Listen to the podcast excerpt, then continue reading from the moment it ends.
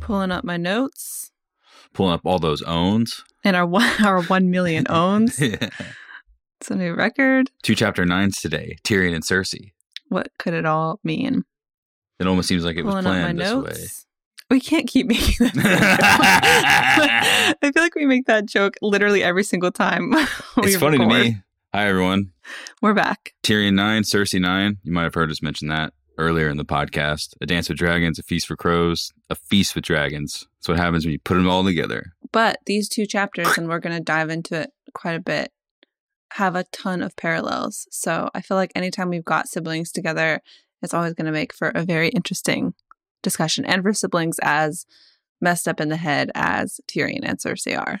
Man, these two chapters were ridiculous. I didn't realize that Cersei's chapter was like going into it today in the preparation for, you know, reading and taking notes before we hop on Skype and have a conversation about it. I wasn't prepared for some of just the the comic just ridiculousness of her friends, her sycophants that are surrounding her, and just the things that they're talking about and how forlorn they are, how tough the world is for them right now in King's yeah. Landing. It's truly next level. I feel like each chapter it's getting worse and worse and spiraling more and more. And to me, this chapter with Cersei was I think that all of these are kind of like a fascinating character study into somebody I'm not gonna say that like Cersei is like a psychopath or anything, but She's figuring it out. Study. She's still working on things.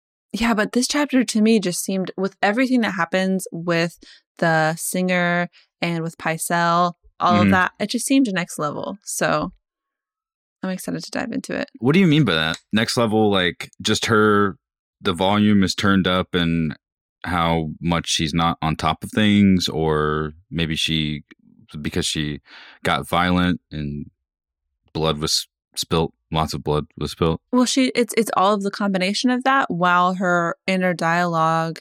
There was one moment that really caught my attention nearer to the end of the chapter when mm-hmm. she's heading back to her chamber after everything that happens with Blue Bard. And she's thinking to herself, I need to be strong. I'm doing this for Tommen. This is for the realm. And a little bit before that, as he's being tortured, Cersei's is like, I have to watch this. It's my duty Tywin when in watch. reality she controls all of this so or she Yeah, thinks she controls all of it yeah so the fact that she thinks that what she's doing is morally her obligation and not even something of her being self-aware about well i'm going to torture these people to get the answers that i want it's like she she's past that point Wow, that is such a fascinating way to deal with what you're doing. right Yeah. I was thinking the same thing too. How about Qyburn just holding the razor blade? I'm imagining he's got some like uh magnifying eyewear that's maybe turned up and out of the way for a second and he's like, "Mm-hmm. Sure, yeah." And just going along with everything as it unfolds. Anyway, that was fun. i guess it's fun It was fun. We have to do the Tyrion chapter first though. That's the order that we read Oh, it yeah. in today. Mm, that's all the thoughts I had about cersei so no Is on another ship. Tyrion is on another ship. He's still with his girl, Penny. Penny. And we open up with them jousting. it was a play by play in Tyrion's head where you would be sitting if you were sitting on the back of a pig and the way that the pig would feel underneath your legs if you were Tyrion's size and the pig was I guess around the size of a horse Mhm. and uh, it was kind of fun for a moment and then it the the description widened up a bit and I started to think about I can't remember the words that George used exactly but uh, I started to think about the men, the sailors, and how rowdy they were, and how they were shouting, and how close each of them were to drunken violence, and how quickly things could go very poorly. And how the last show, not the last show, but the show that we think about the most, like the uh, the performance in King's Landing, how Mhm. that was a similar situation, but this is even more depraved. And how he was thinking back to moments in Casterly Rock when he was growing up and similar things were happening, or he was in moments of, of comedy when he was trying to perform for his family, and he would think about how it would work and how I guess he had like he had a barometer of where he thought that pleasing his audience was, but it just comes nothing close to being out east and to be on the ship and to be dealing with the circumstances that they're dealing with and to be lowered into the position that he's in. And for so much danger to be around. It takes all of these circumstances to make a cer- to make a place to make a situation where Tyrion could get the kind of laugh that he got where things are so real and have been so real consistently. Not like you bought tickets to a show and Mhm. someone is really well trained. And he's like, listen, I've been performing this around the country and I've got to tell you about all this really great stuff that I know is, is going to make you laugh. Like, that's not what this is. This is all, this is teeming with life and, and, uh, all of the problems that they're dealing with in real time. And there's so much danger and so much can go wrong. And I just thought, what a cool way to start the chapter. hmm Especially with Penny pleading him a little bit. There's a point when she's like, "We have to make them laugh." I think George R. R. Martin literally says, "Yeah, it says we have to make them laugh." Penny said, "Pleading, we have to make them like us. Yeah. If we give them a show, it'll help them forget." And so it's exactly what you're saying. This isn't. This is what they have to do for survival, and I think that that's the only thing that's going to get somebody like Tyrion to participate in an activity like this. Isn't that fascinating though? The stuff that the big people have to do to survive is so different than what these little people have to do to survive. Well, and Yeah. I think. Sorry, I cut you off. Please go on. I've just been I can keep rambling about this. Well, I think that that's a major theme of this chapter. And I think that something I want to get into a little bit more as we continue to discuss the chapter is kind of what the purpose of this part is. I think a lot of people have questions about why Penny takes up quote unquote so much space. It truly is not that much space, but why Tyrion spends so much time with her and they don't understand her purpose. And I think that that's something we can talk about. But I think a, a big part of that is that Tyrion is learning what it means to be a dwarf outside of his own Lannister life and realizing he's had trials, he's had struggles on a completely different type of level and plane than somebody like Penny and trying to figure out how to survive as a dwarf is a whole different set of learning curves for him than he is used to. Yeah. So, um, but something else I wanted to point out about that passage that I found really interesting was that moment when he says, for an absurd moment, he felt almost like Jamie oh, riding yeah. out into a tourney field or a tourney field with lance in hand, his golden armor flashing in the sun. When That's the laughter started, the dream dissolved. Great little moment though. It's a great moment. You can find the fun and the lightness and the the good and everything. Even a an absurd moment. It it, it is absurd, but it's just how life is and the gulf of grief. Well, and it made me think.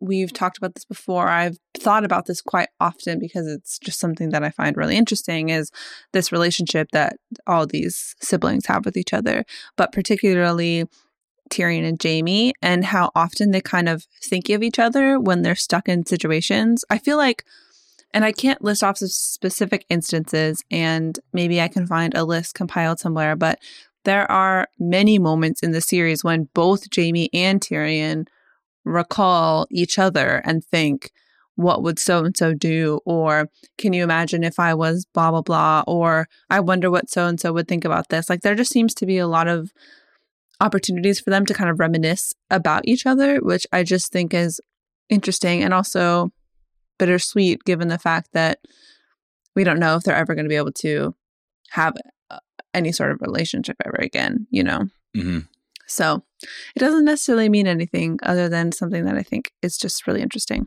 How about all that crazy stuff on the deck of the ship where the red priest Moqorro was like yelling prayers into the stormy sky? Man, I love the weather. There are so many moments in this chapter where, especially the one where Tyrion's uh, like being surrounded by splintering wood and he's just Mhm. cackling madly, like, Dear God, we're going to have to read that later. But there are so many moments in this chapter where you're just.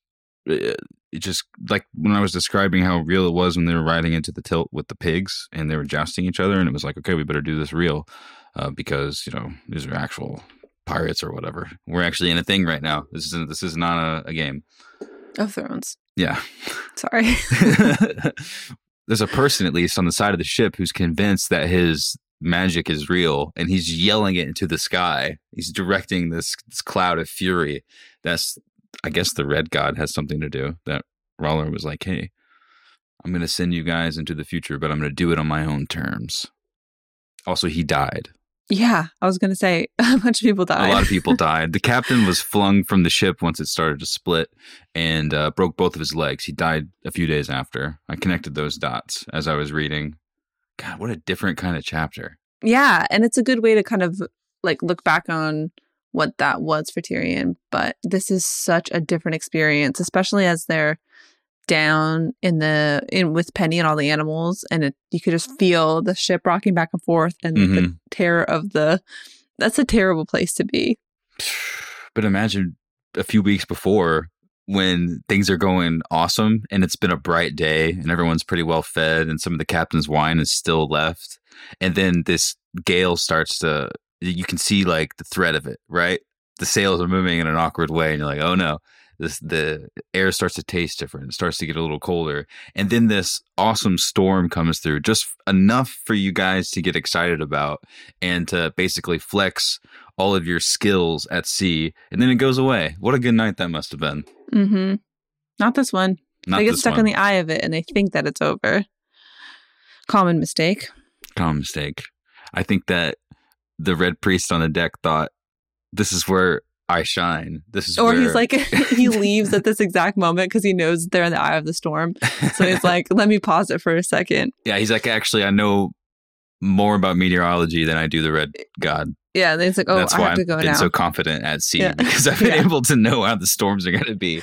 Honestly, a sound knowledge of meteorology back then would have made you a god. you would have felt like a wizard. They're like, this guy knows when it's going to rain. And you could threaten people ahead of time. You could be like, listen, I'm, you know what you could do. You could just manipulate people. Let's have Yeah. what the story's about. Jeez. Big Speaking time. of that, that Cersei chapter. Oh, Lord. I know. We're going to get to it though. This Are we talking was, about it right now? um, this was awesome. This was Tyrion in Essos at its best, or at some of its best. I know that there's more. There's a storm where there's a guy standing on the ship yelling at the sky, and before he reaches, before he feels the the moment of calm, and he leaves Penny. And uh, George pulls your mind in one direction. There's this really high pitched voice from downstairs, like shrieking, and it's almost like you're you're you've been like punched in the head during a fight scene or something in the book except he's actually just been down with penny trying to ride out the storm and not die. And instead of turning toward that clamor he decides to see what's happening on top of the deck. But in those small moments he's able to create such space and also give us a lot of feelings i guess that he reserved for these moments where tyrion was discovering how he fit into the larger picture like you were talking about earlier how he is a dwarf and how his life has been so different and how learning that might kind of been the point and how the storm might kind of also be the point and i feel like that's just the sort of way he's treating it as he's walking upstairs. It's like what other reason would he have to be so to be so brazen to understand what's happening? And then to also behold the priest on the deck and to have such detached feelings about it. Hmm. It just doesn't seem like he's scared of what's going to happen Yeah. like Penny's there for a reason and he's there for a reason and might as well get drunk while it's all going down. Right. Right. But there was, I'm trying to think of what was the part when they were talking about the, what had been seen in prophecy, basically. Uh, yeah, he was surprised that Moqorro had found him. Did not nor- normally emerge till dusk. There you have it. There you see it. Hugor Hill, God's wrath, the Lord of Light will not be mocked. Tyrion had a bad feeling about this. I just clicked away. Tyrion had a bad feeling about this. The widow said the ship would never reach her destination. It took that to mean, I took that to mean that once we were out to sea beyond the reach of Triarch, blah, blah, blah, the captain would change course for Meereen, or perhaps that you would seize the ship with your fiery hand and take us to Da- Daenerys, but that isn't what your high priest saw, is it? He says, no, this is what he saw. And then with the storm and all that, right? Yeah, he just assumed that the reason they were going to chart off course and go to Meereen was going to be taken care of in a- Right. a, less metaphysical way. And when he saw that, oh yeah, he's like, this is it. It's like, what? Mhm. Yeah. Yeah. So there's no like plotting or scheming or anything. It just is. Well, it was a lot of plotting and scheming, but it was like kind of insanely chaotic and reckless. Like, here, we're just going to fling you into this bay, into this gulf, and hope that y- the pieces of your wreckage or whatever is left of you of this foolhardy errant mission will make it to Meereen, or not at all, or they had a much better plan and we just have a really chaotic and reckless red priest aboard, which also makes sense. Yeah, I was going to say that. I feel like makes just as much sense. How do you feel about Penny and Tyrion? The thing about Penny, I think it's valid to ask how we feel about her as a character because I think that there are debates online about what the point of her is. Really? I just I feel like that that's something that people act, like talk about a little bit because I think that some people don't appreciate these chapters necessarily. I don't know. This is just the things that I hear. But something that I was thinking about and looking up and like reading about. I don't know if you've ever heard this. I don't know what you think about this, but there's this theory that Penny is Tyrion's daughter. You're always like detecting, like turned into a detective before these episodes, finding insane theories. Because I love theories like this because I totally don't think it's true. But there's this theory that Penny is Tyrion's daughter because she would be sort of ish in the age range. It's a little bit of a stretch, but maybe she would be in the age range or Tyrion got her age wrong so she could be his daughter and like some of the things that back this claim up are that Tyrion's description of Penny looks a lot like Tysha's which okay Penny talks about her mom singing to her and that's some Tysha saying to Tyrion that's another point in the thing Oh, jeez. Penny had a twin brother that she talks about, and that having twins may be a hereditary thing. And there's a couple other things like um, Tyrion dreams about killing Tywin, and when Tywin says wherever Hor- horse go, and Tyrion shoots who is in front of him is Penny and not Tywin. Anyway, so there's this like tinfoil theory that Penny is Tyrion's daughter. what would Penny be in that dream if she replaced Tywin? Do you know what that meant was meant to be? Well, this idea of wherever whores go would then point to Penny, and that's his daughter, like Tysha. I mean, I don't think that that's like a ton of evidence to back everything up. And I hate this idea of everyone being a secret relative, but But I still everyone's a secret was- relative. I still thought it was kind of interesting. I mean, that would be uh, Wild. it would be wild. And thank God Tyrion decided to, you know, be more aware of his surroundings and how the world is and who he is as a person before heading forward into the breach whenever he was kissed by Penny. Yeah, before. You know what I'm saying? yeah, I think uh, Tyrion at another time would have been like, fuck it. I like everything. What's up? right. He was kind of uncharacteristically sweet about that.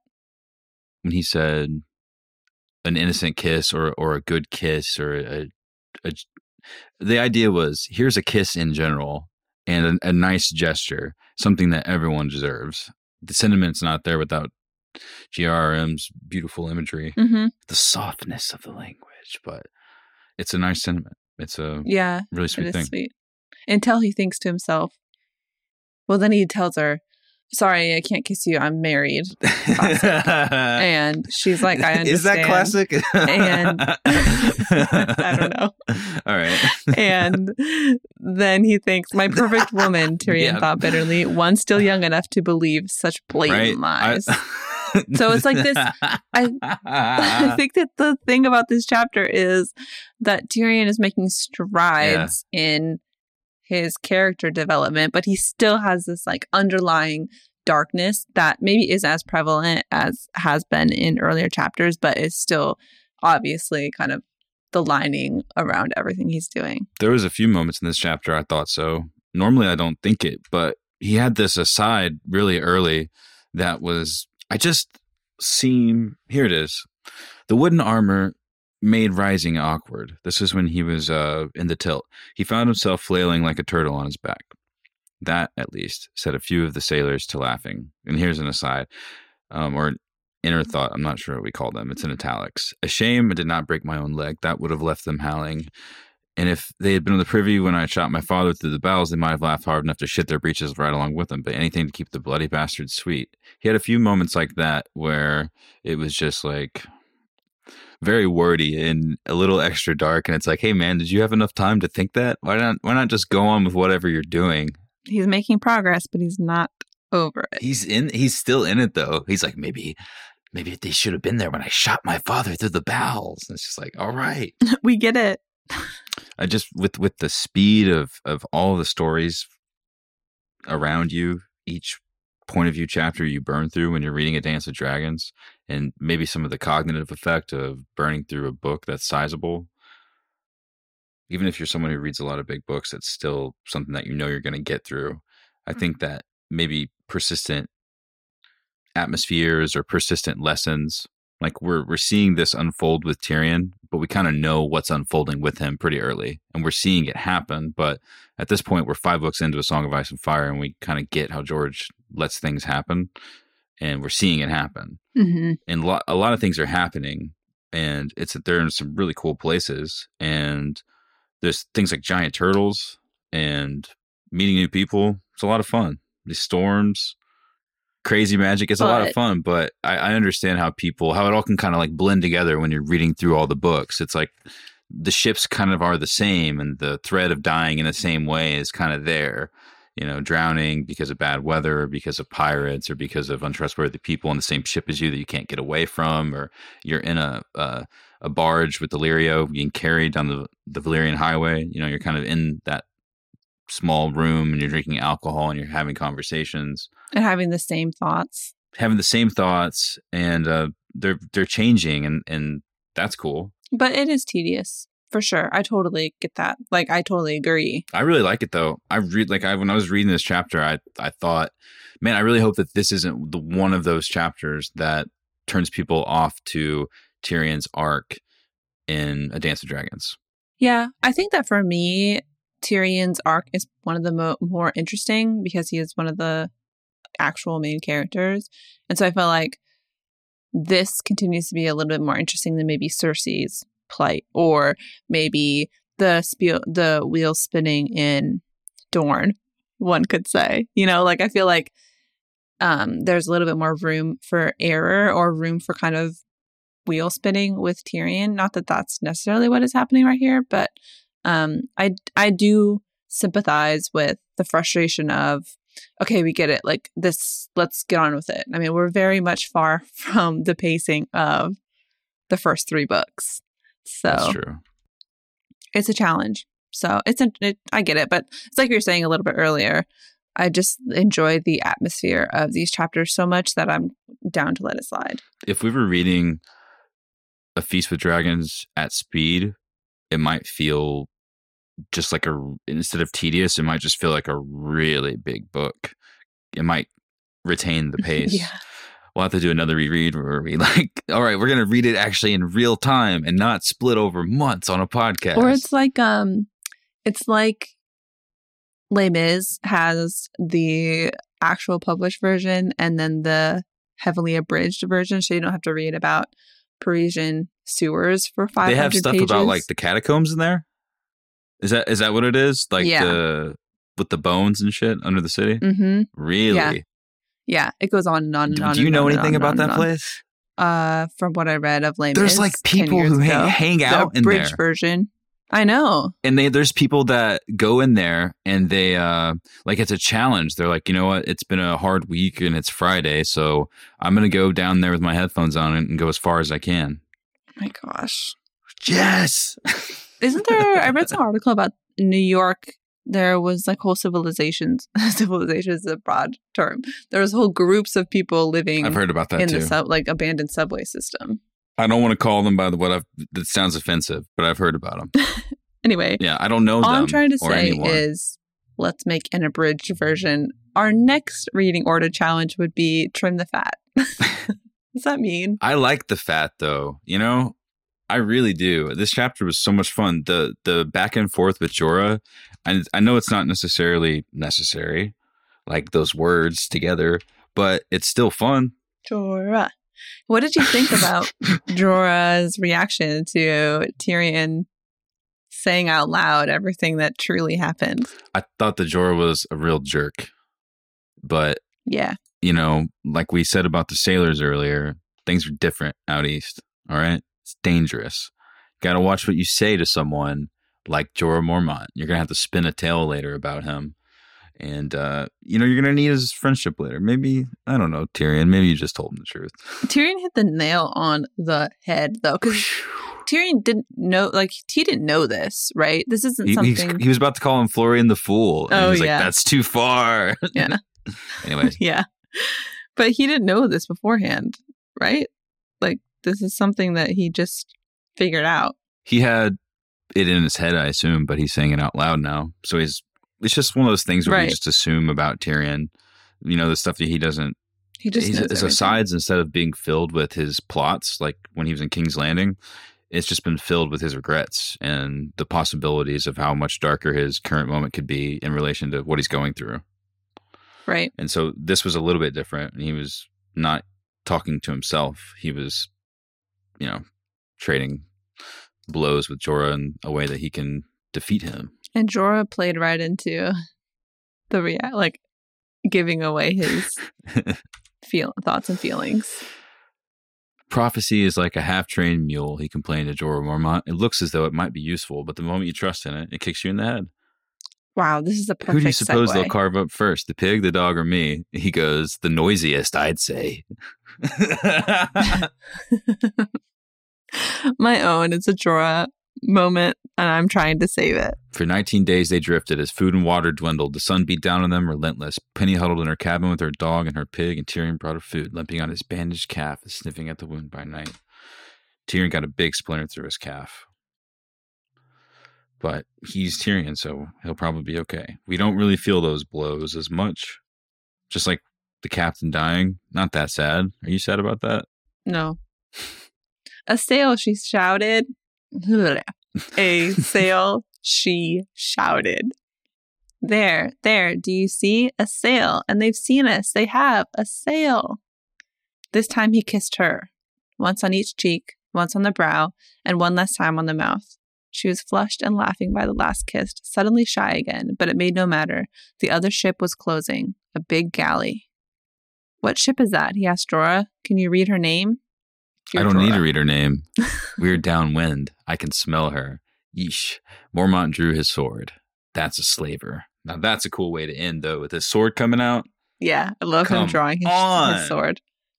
He's like, forget about all that shit about. Actually, don't forget all that shit. Remember it, but you need to grab a weapon. Right. It's time. A jaunt on the Stinky Steward. Has come to an end. Today's episode is brought to you by Simple Contacts. Simple Contacts lets you conveniently renew your contact lens prescription and reorder your contacts from anywhere in minutes. It's vision care for the 21st century. The Simple Contacts vision test is self guided and takes less than five minutes. It isn't a replacement for your periodic full eye health exam, but it will save you so much time when you need to renew and reorder. It's designed by ophthalmologists and a licensed doctor reviews every test, so you skip the office visit, but not the care. Simple Contacts has all the brands and types of lenses you're familiar with, so you never have to shop around to find your lenses at the best price. And best of all, Simple Contacts lets you save money. The vision test is only $20. Their contacts lens prices are unbeatable, and standard shipping is free. I've always fallen behind on my contacts prescription because of how difficult it used to be to keep contact lenses in stock. But when it's as easy as going online and having the prescription conveniently connected to the order, it makes picking out the cheapest brand that will last the longest time very simple. And I think you'll save both time and money if you order your contacts online. You can get $20 off those contacts at simplecontacts.com slash owns or enter the code OWNS at checkout. That's simplecontacts.com slash owns or enter owns at checkout to get $20 off your contacts. Something that I think is really cool that ties these two chapters together is that conversation that Tyrion is having with Jorah that you said when he says prophecy is like a half trained mule. It looks as though it might be useful, but the moment you trust it, it kicks you in the head. Because deep into the Cersei chapter, she is telling what's her name? Whoever she tells, I need to find it, but she's talking about her own prophecy that she received. Oh, and- Taena and uh, her Mhm. husband Orton. yeah, it's when um so it's at it's near the end of the chapter when Cersei goes back to her room and Taena is there and they it's after the whole bath thing they go to bed. The whole bath thing. They go to they're in the bath. it's a song of ice and fire. We're supposed to Every time there's a bath, we're supposed to be like, "Oh yeah, the bath." Uh-huh. Oh, sorry. My Yeah. bad. I didn't get the memo on that one. But so Cersei has a bad dream and she a bath dream. Yeah. Yes. Sorry, go on. Cersei has a bath dream. No, that doesn't make sense. She has a bad dream about Tyrion. Uh, she has a bath dream about Tyrion. Tyrion's getting Plot all clean. twist.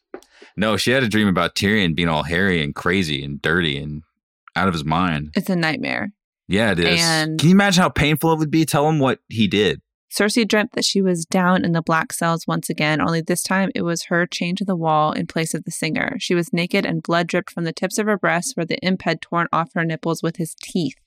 Please, she begged, please, not my children. Do not harm my children. Tyrion only leered at her. He was naked too, covering covered with coarse hair that made him look more like a monkey than a man. You shall see them crowned, he said, and you shall see them die. Then he took her bleeding breast into his mouth and began to suck, and pain sawed through her like a hot knife. God, good God. Yeah, so it's not it's not great. She wakes up from a dream and she tells Taena about the Valonqar and everything that happened to her when she was a little girl and this prophecy The and everything that we know so very well. And I just think that that's a perfect tie because Tyrion is telling Jorah that prophecies, the moment you trust it, it kicks you in the head. And so much of what Cersei does is motivated by this event that happened early on in her life. And we're at the tipping point with her where the reasons why she's done things and why she's been so paranoid and worked so hard to protect her kids and her mind is because of this prophecy and it's about to kick her in the head. Thanks for coming to my TED Talk. it's not like it's a secret that you're wrong, Cersei. You got to look at the facts. You got to understand that when you're talking about evidence and confessing the truth, that you know that you also mean lies and the story that you want to be true so you can achieve your means when you've mm-hmm. got the blue bard in a dark room underneath the red keep and you're torturing him and filling his boots full of his own blood you're not you're not doing anything Right. You're not getting what you're not getting you're just not doing anything answers. just wasting everyone's time and torturing everyone with grief and sometimes physical pain for uh, just nothing is even happening. You know what I mean? Like it's just well, especially when you see the types of conversations that she's having having the types of conversations that she's having with Sir Osney at the end, where she basically tells him exactly not basically, she does. She tells him exactly what she wants him to confess. Why couldn't she have done that with Pycelle or with the singer? You know, she probably could have gotten away with that at least with Pycelle. because she was going to fuck Osney and she did not feel bad about that because he was he was getting something out of it. Yeah, She knew she knows what he wants. He's like, "Yeah, yeah, yeah, that all sounds fine." But this is what I want right now. And that kind of weird situation is exactly what you get when you do all of this. You know what I mean? hmm It's so bleak too. you can keep the crown on. I like you in your ah, crown. Oh, God, it's so bleak. She's the queen. She's been directing people this whole chapter to do insane things for lots of different reasons. Uh, maybe she's convinced herself that it's because of her authority. I'm not sure. But after that moment, after he reaches and grabs her and takes what he wants, do you think that she still feels that way? I think that she is doing it because she thinks she has the moral obligation to her children. I don't even think that it's an authority thing anymore for her. Well, I mean, that would be a pretty strong motivation. Yeah, I think that that in and of itself is a pretty is good enough.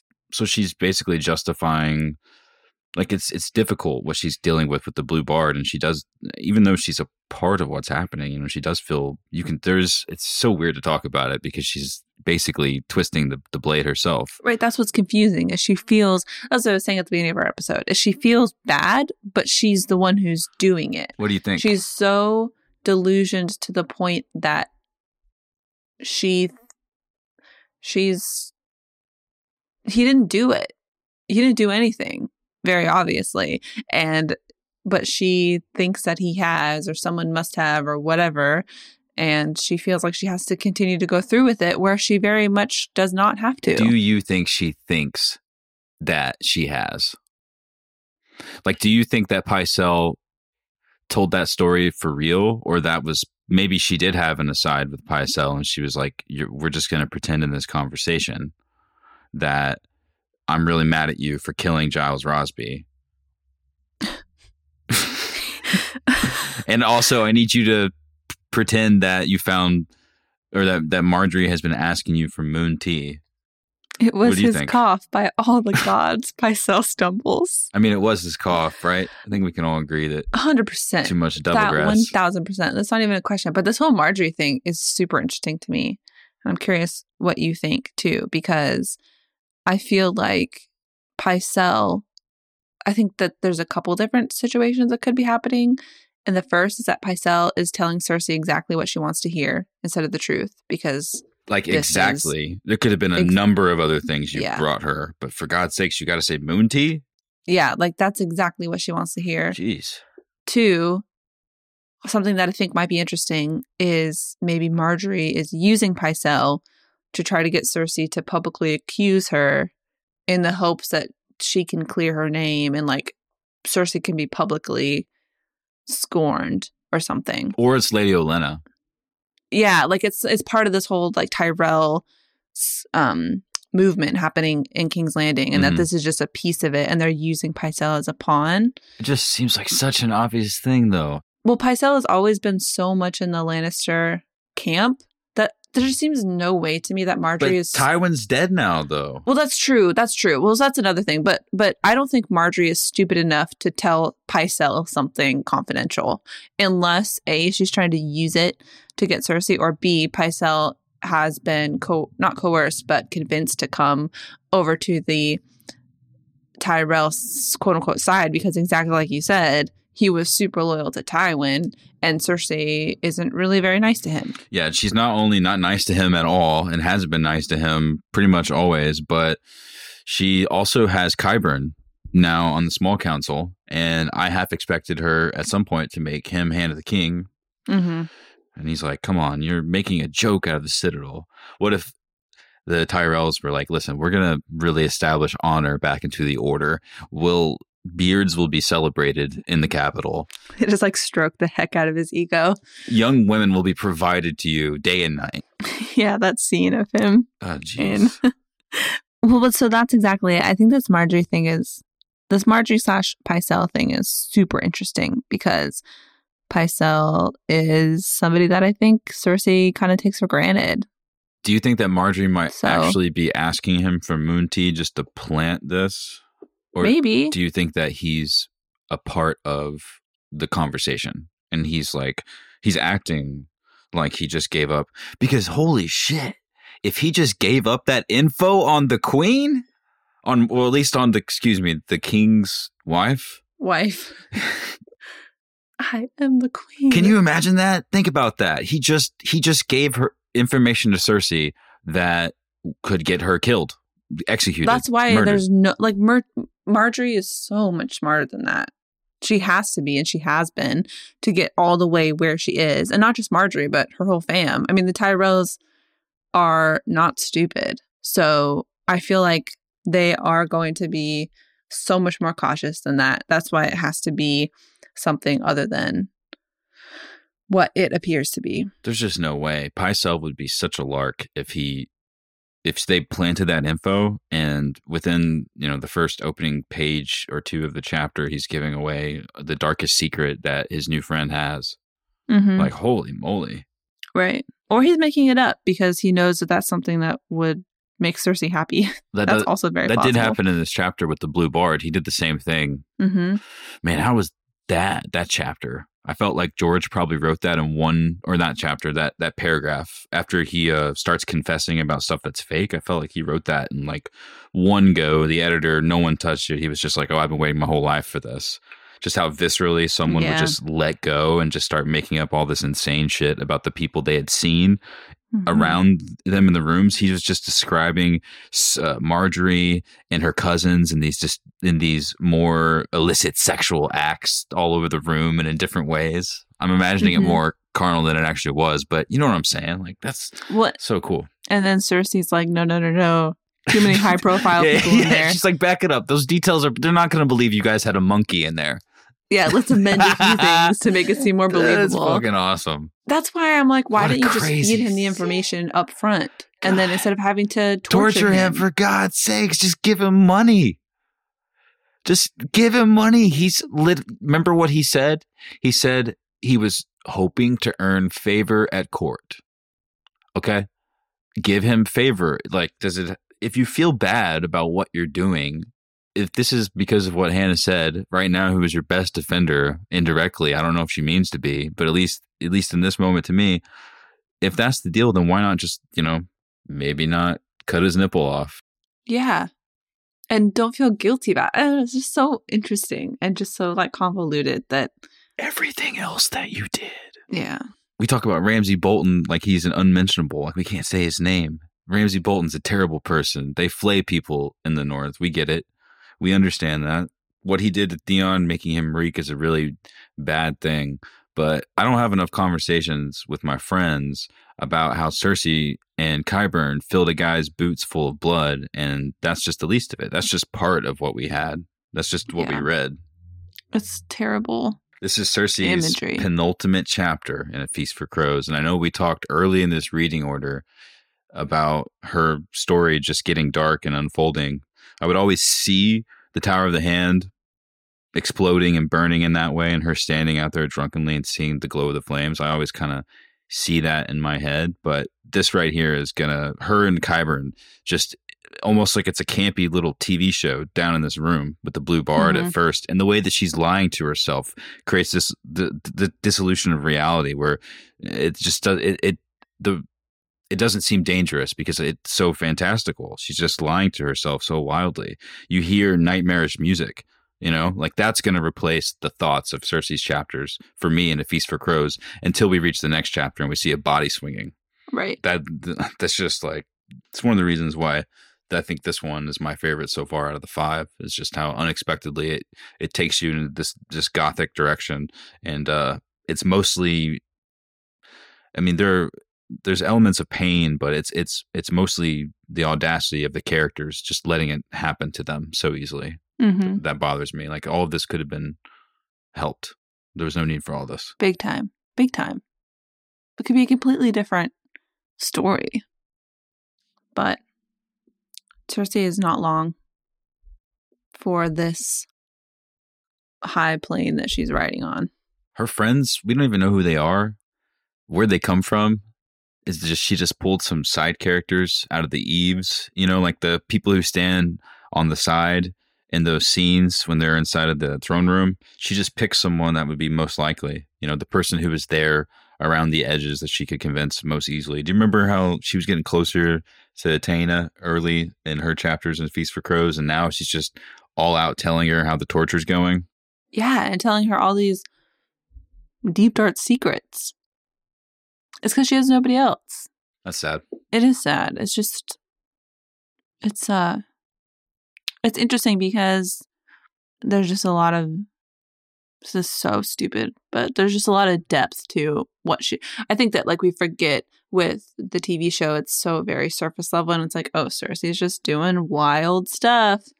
But when you really see it in the detail of the way she hypes herself up and the way she's having these conversations and like you're saying the people she's surrounding herself with that are straight up randos it only makes Cersei's situation look even more desperate intricate and Mhm. desperate exactly They're so Exactly random. the. They- They're they continue to be random.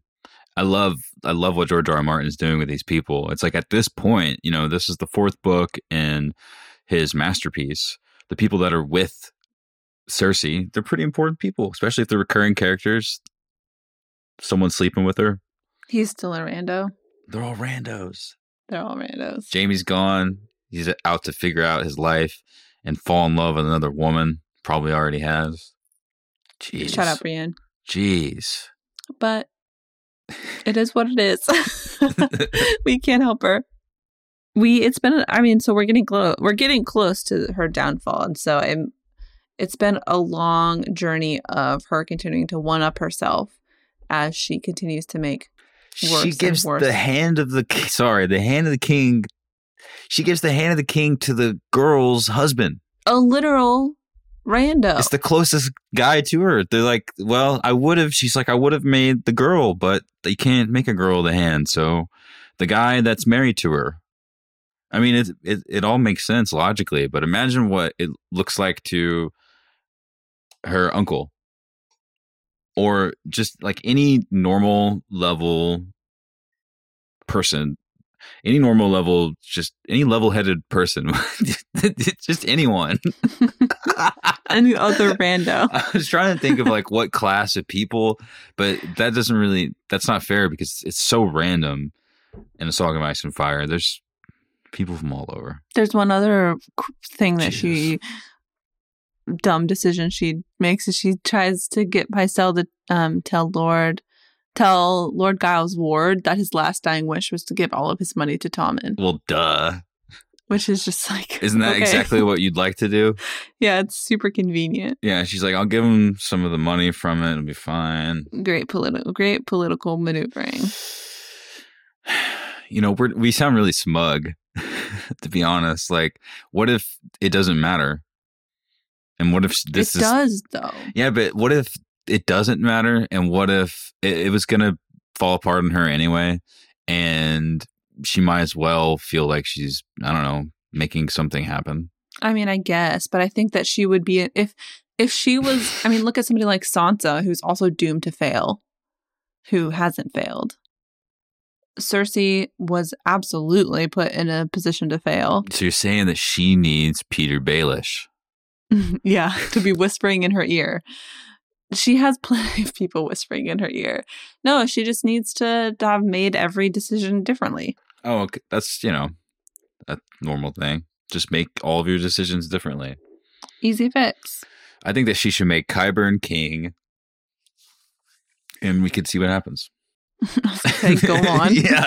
I, I don't know exactly like what his first move would be because he seems to be really into what he's doing. Like it, it's not just a, a hobby. Like I think he gets a lot of personal satisfaction and uh, he feels important. You know, like he matters when he's going places uh, that people have never gone. First, he's opening up his candy shop.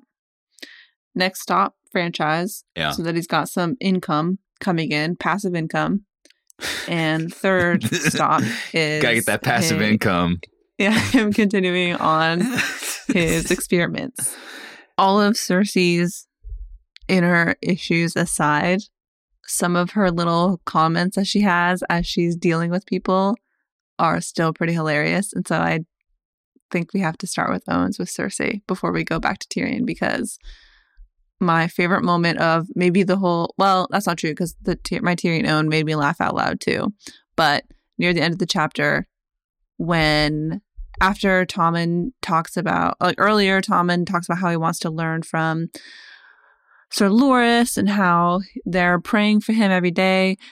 Near the end, she s- thinks to herself, Sir Loris still clung to life, comma, annoyingly. and I thought that was so great.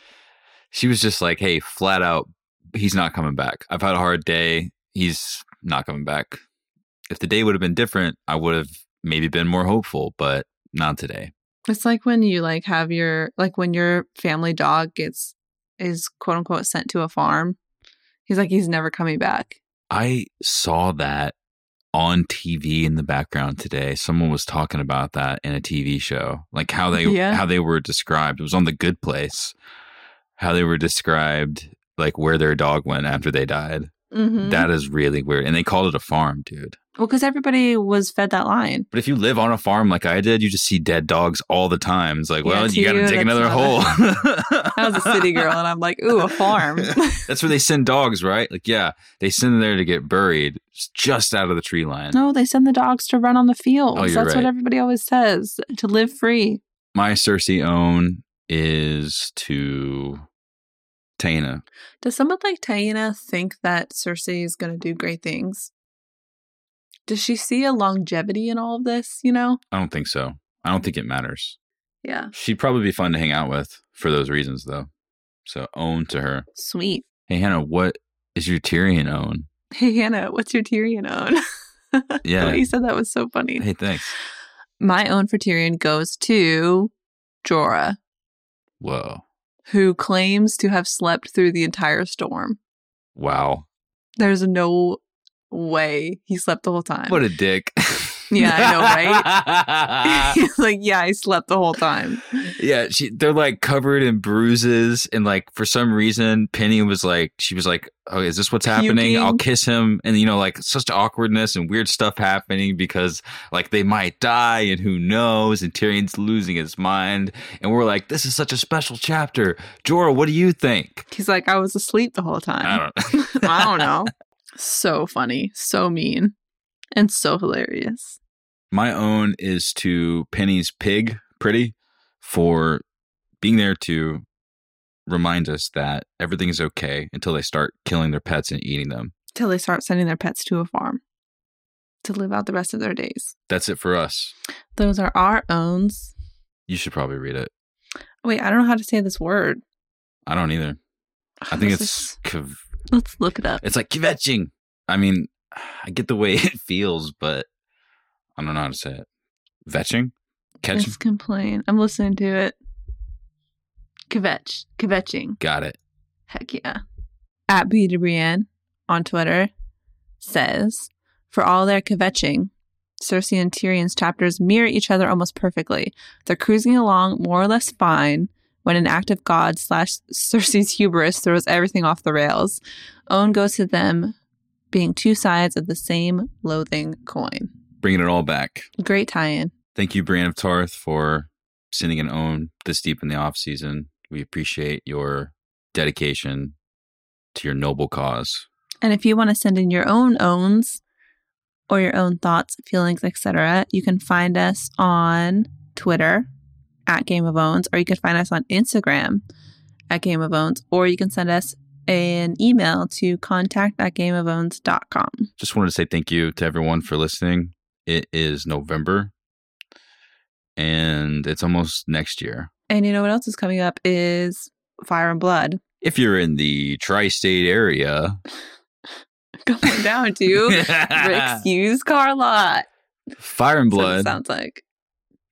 And to everyone listening, if you're not doing anything on November 19th at 7:30 p.m., you should join us at the landmark Loew's, New Jersey, or I think it's just called Jersey Theater, because George R. R. Martin will be there to talk about his new book, Fire and Blood. I think that we're all getting signed books as well, hmm and I'm not sure if there are any tickets left.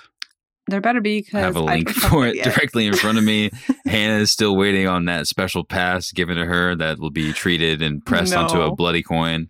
But we we hope that uh, some of you are already coming, and uh, if you're not coming, and this is something that you think that would be really cool to go to, but you're on the fence, and a lot of excuses are coming up.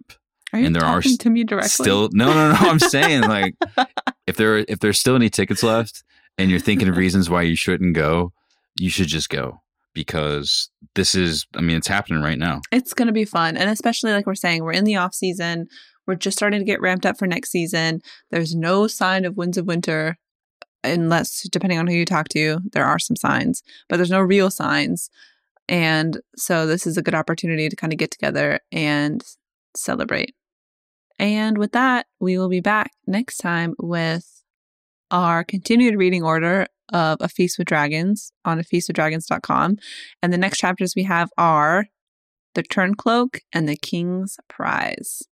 So both not character named chapters. That's it, everyone.